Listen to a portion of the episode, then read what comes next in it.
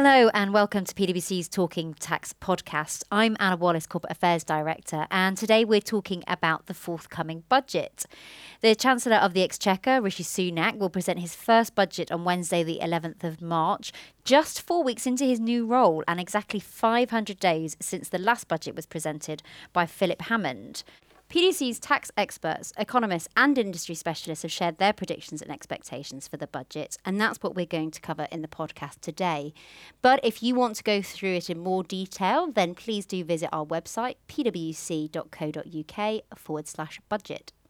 I'm joined today by John Richardson, our Head of Tax Policy at PwC, and Gavin Barwell, former Chief of Staff to Prime Minister Theresa May, and also former Housing Minister and acting as a strategic advisor here at PwC. So, guys, let's just sort of set the scene here a little bit. And, and Gavin, perhaps you could start us off. Um, is it worth spending a moment about the cabinet reshuffle and our new chancellor and what that might mean for March 11th? Yeah, so I think um, obviously we were expecting this to be Sajid Javid's first budget, and we've had this change. And on the surface, uh, his departure was an argument about political advisors in number 10 and number 11 and who's in charge of them. But underneath that, I think there was a more important economic argument which is that number 10 had worked out that the, the fiscal rules uh, that they signed up to uh, now mean that they face a choice between either breaking the rules or not doing the kind of spending that they want to do post election or having to raise taxes. And that's a choice they don't really want to take. And therefore, I think one of the most interesting things to look out for in this budget is whether or not we see the fiscal rules revised again. Mm. Okay, and, if, and, and, whether or not there's a fiscal revision, what, what, does that sort of political context mean for what we might see in the budget at a sort of narrative level? So, I think domestically, the overwhelming political priority for this government is trying to level up our economy, trying to improve opportunities for people living in uh, towns in the Midlands and north of England. That uh, the, the government is very clear that it needs to secure this new electoral coalition that it built at the election and that they're not going to do that just by delivering Brexit. So I think what you're likely to see is significant increase in government investment in, in, in infrastructure. Uh, and also changes to the rules about how that money is distributed around the country. Traditionally, the Treasury, perhaps perfectly rationally, has tried to focus the money in the places where it thinks it's going to get the best overall economic return for UK PLC. But I think what you're now going to see is a political decision to focus more of the money in those areas that have been, if you like, left behind. Mm. Uh, and I think the, the extra money will, will not just go on the big ticket stuff, major transport infrastructure projects, but also more small scale sort of civic infrastructure. And I think if you look at PwC's future of government research, that suggests that that investment is going to be really well made because how we all feel about the places where we live goes a long way to shaping whether we feel this is a fair country or not and actually small scale changes to our local community can do a lot to address people's concerns about their local community. Mm. Oh, that's really helpful, Gavin. Thank you. So that's that's the political context, John. But this is a talking tax podcast, so so give us some of the highlights and what it might mean from a tax point of view. Well, Gavin, you know, obviously, I think we're expecting increased spending. There's obviously been lots of uh, indication of that, and as Gavin said, if we get a relaxation of the fiscal rules, that will give some wiggle room for the Chancellor to, to do that spending. But if he doesn't do that, he's sort of got at least one hand tied behind his back with the triple lock that was um, guaranteed in the manifesto on income tax, NIC, and VAT. So if he does need to raise real uh, revenue through tax increases and he can't raise the rates, he's really either got to do it through broadening the base or introducing new taxes. And I think introduce, introducing new taxes is looking pretty unlikely because we've obviously seen and lots of mentions of mansion tax and wealth tax which look uh, off the agenda. So if he is going to raise uh, increased tax revenues, he's going to have to broaden the base, which basically means he's going to have to look at reliefs. And I think we've obviously heard quite a lot in the press around pensions relief, entrepreneurs relief, etc. So I expect we can see stuff on that.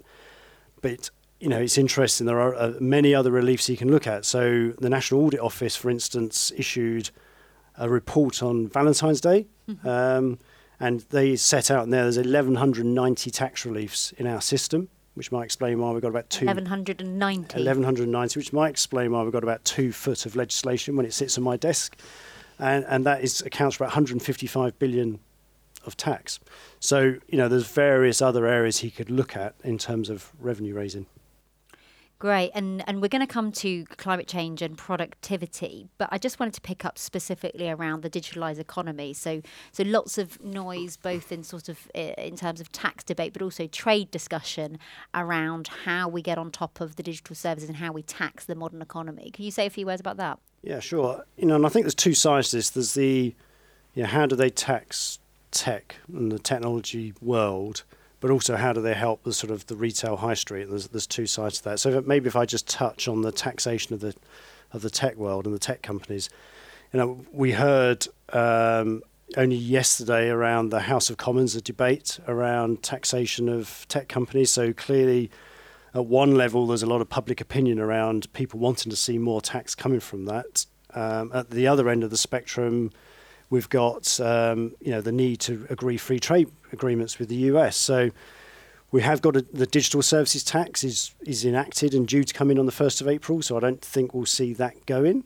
I think the interesting thing um, is how does the chancellor sort of tiptoe through that conundrum around the public opinion and the US uh, uh, position. You know, I think his his way out on this is hopefully through the OECD work where the OECD are looking at trying to reach a consensus on international level how uh, the future of international tax should run. And I think everybody would agree that is the right way forward rather than having lots of unilateral taxation. So, you know, I think our thinking is the DST will stay in place for now with an expectation maybe if we can get an agreement at an OECD level on a way forward by the end of the calendar year, that might be a convenient time for the DST to get dropped uh, for a new system. And, and and what about the other half of that equation, the high streets, Gavin? I don't know whether you perhaps have a view on what could be done there. So I think there's concern right across the political spectrum about the decline of our high streets. There are there are underlying trends in terms of all of our behaviour as shoppers that are uh, a function of that. But I think fairly widely across the political spectrum, there's also a view that the way that the business rate system works uh, is making life more difficult than it need be for traditional retail. Uh, the question is, it's a lot of money that that system raises, and a lot of it helps fund local government. So finding the right answer isn't easy. My instinct is what you're likely to see in this budget is a sort of big picture announcement about a move to a long-term replacement, but a consultation rather than a definitive solution because this is complex and getting the answers right isn't going to be easy. There may be an initial short-term measure to help high street retail in particular as well as that sort of long term commitment to look at the whole business rate system and how you could replace it. So, more consultations on business rates. You heard it here first. um, now, we've spoken a lot about Brexit in the last few years, and given that it's done, we don't need to talk about it anymore, except, of course, we do, because there's still a lot to be ironed out about our future relationship with the EU uh, as transitions come to an end at the end of this year. Um, Gavin, can you help us sort of paint a picture about what influence that 31st of December deadline will be having upon the Chancellor's plans in, on March 11th? Yes, I think there will be two things that will be in the Chancellor's mind. First of all, the government has been absolutely clear that it's not going to extend this transition period, mm. that we are go- that it's going to come to an end on the 31st of December. I think one of the things that's been interesting since the election is there's been a little bit more openness about the uh, the fact that the government's decisions on the kind of Brexit it wants are going to mean friction at the UK EU border, and that there is going to be some economic cost to that. And there's been some more openness about that. Uh, clearly, the government doesn't share some of the previous Treasury forecasts about the scale of that cost, but they they're sort of accepting there is going to be a, a one-off cost. So I think one thing that will be in the Chancellor's mind is what can he do with the other levers at his disposal to counteract that. Uh, and then secondly, I think he will be looking at things that he can do in the tax space uh, with the freedoms uh, that we will have post 31st of December.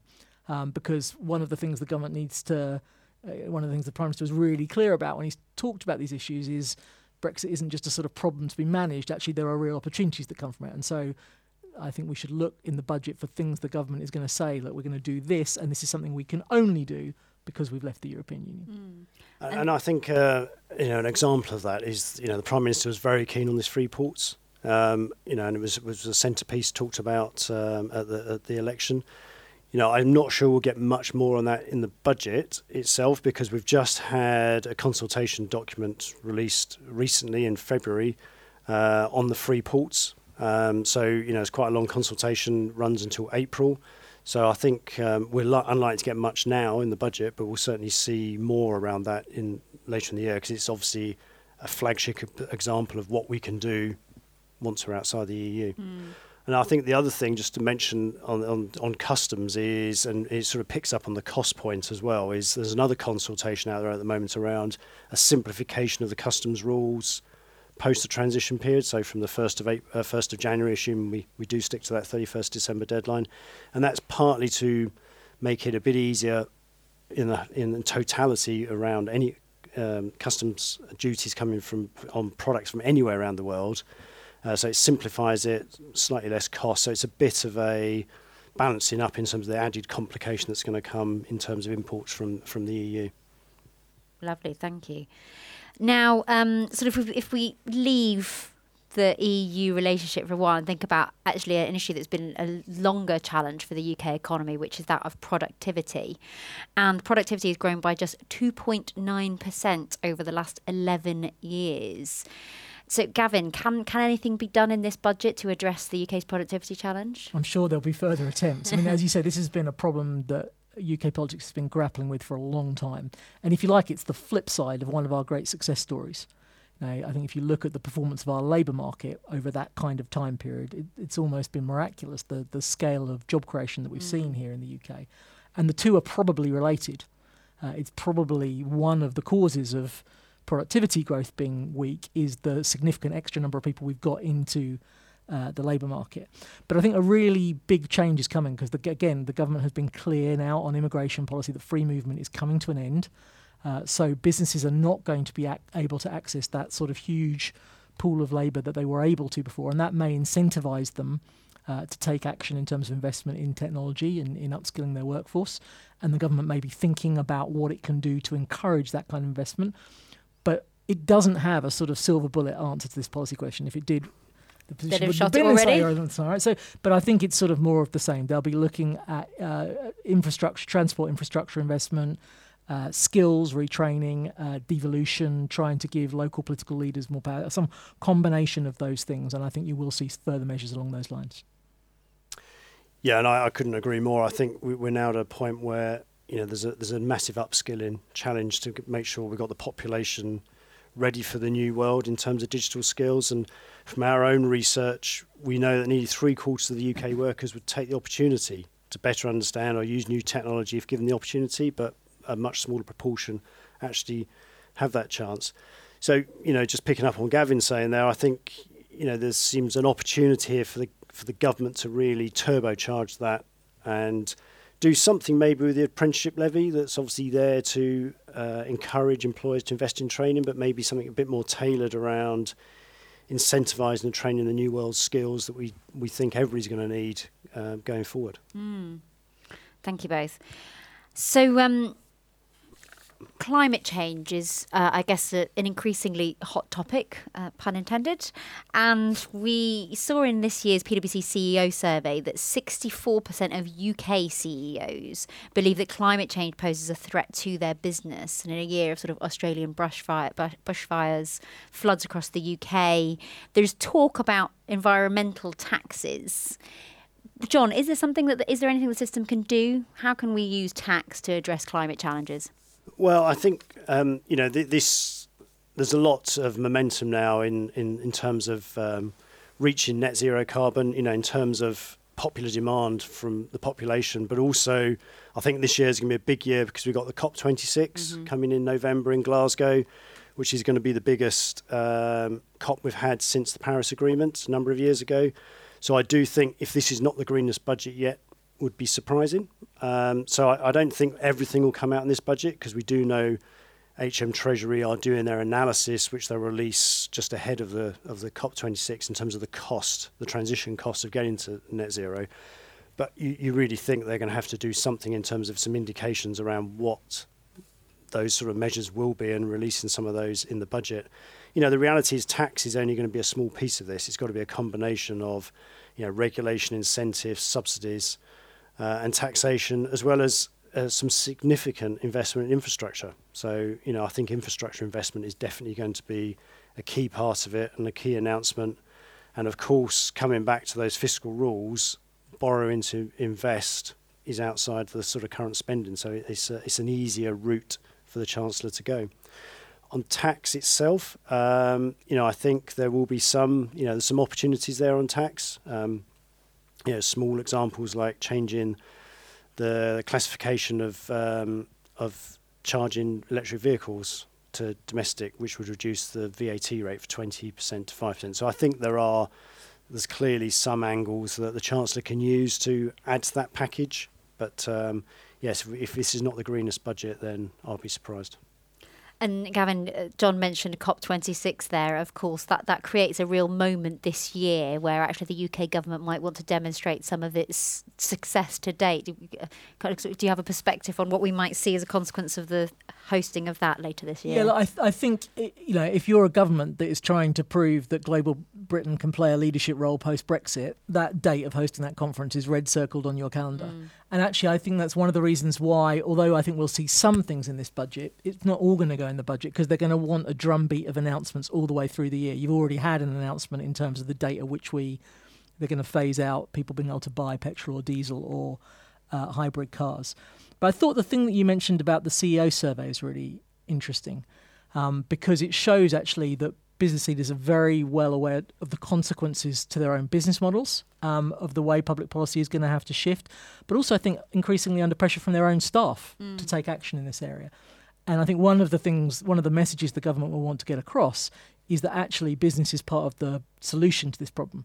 Um, yes, you know, the way we currently live our lives is the cause of the problem, but actually, you know, if you want, for example, as we're going to have to do to, to nearly all of us are going to have to replace the, the boilers in our the gas fired boilers in our homes. You know, you're going to need private business to help you deliver those policy goals, and the same is true of every single sector of the economy where this transformation is required. So, you know, I think the government will be very keen to work with business to deliver the changes necessary. Gentlemen, thank you. We've covered an awful lot of ground there, and if I if I try and summarise what I think are some of those main points, I think Gavin kicked us off by uh, highlighting that as ever, politics are as important in this budget as the economics, and in particular, how the government is going to deliver for those new voters in the red wall seats across the North and the Midlands. Still a bit of a question mark about how they're going to square the circle between increased spending and protecting the fiscal rule if they choose to do so. Is that through broadening the base? Is it through reliefs, um, of which there are many? Um, and although Brexit is done, uh, we still need to work out what the impact is at the end of transitions with with free ports, with direct taxes, indirect taxes still up to play there. And then I guess on productivity and environment, two huge issues, f- neither for neither of which there is a single silver bullet, but clearly the role of organisations like ours and hopefully those listening will have a big role to play, both in terms of upskilling their people, but also in delivering against net zero. But of course, this might not be the only fiscal event that we get this year. So we might have a reason to get back around the table later in 2020 with IFS and others suggesting that, as well as the spending review that will take place this year, we might also have an autumn budget falling back in the normal rhythm of the uh, fiscal cycle. So plenty of things to uh, to keep an eye on over 2020. So thank you, John and Gavin, for talking us through those.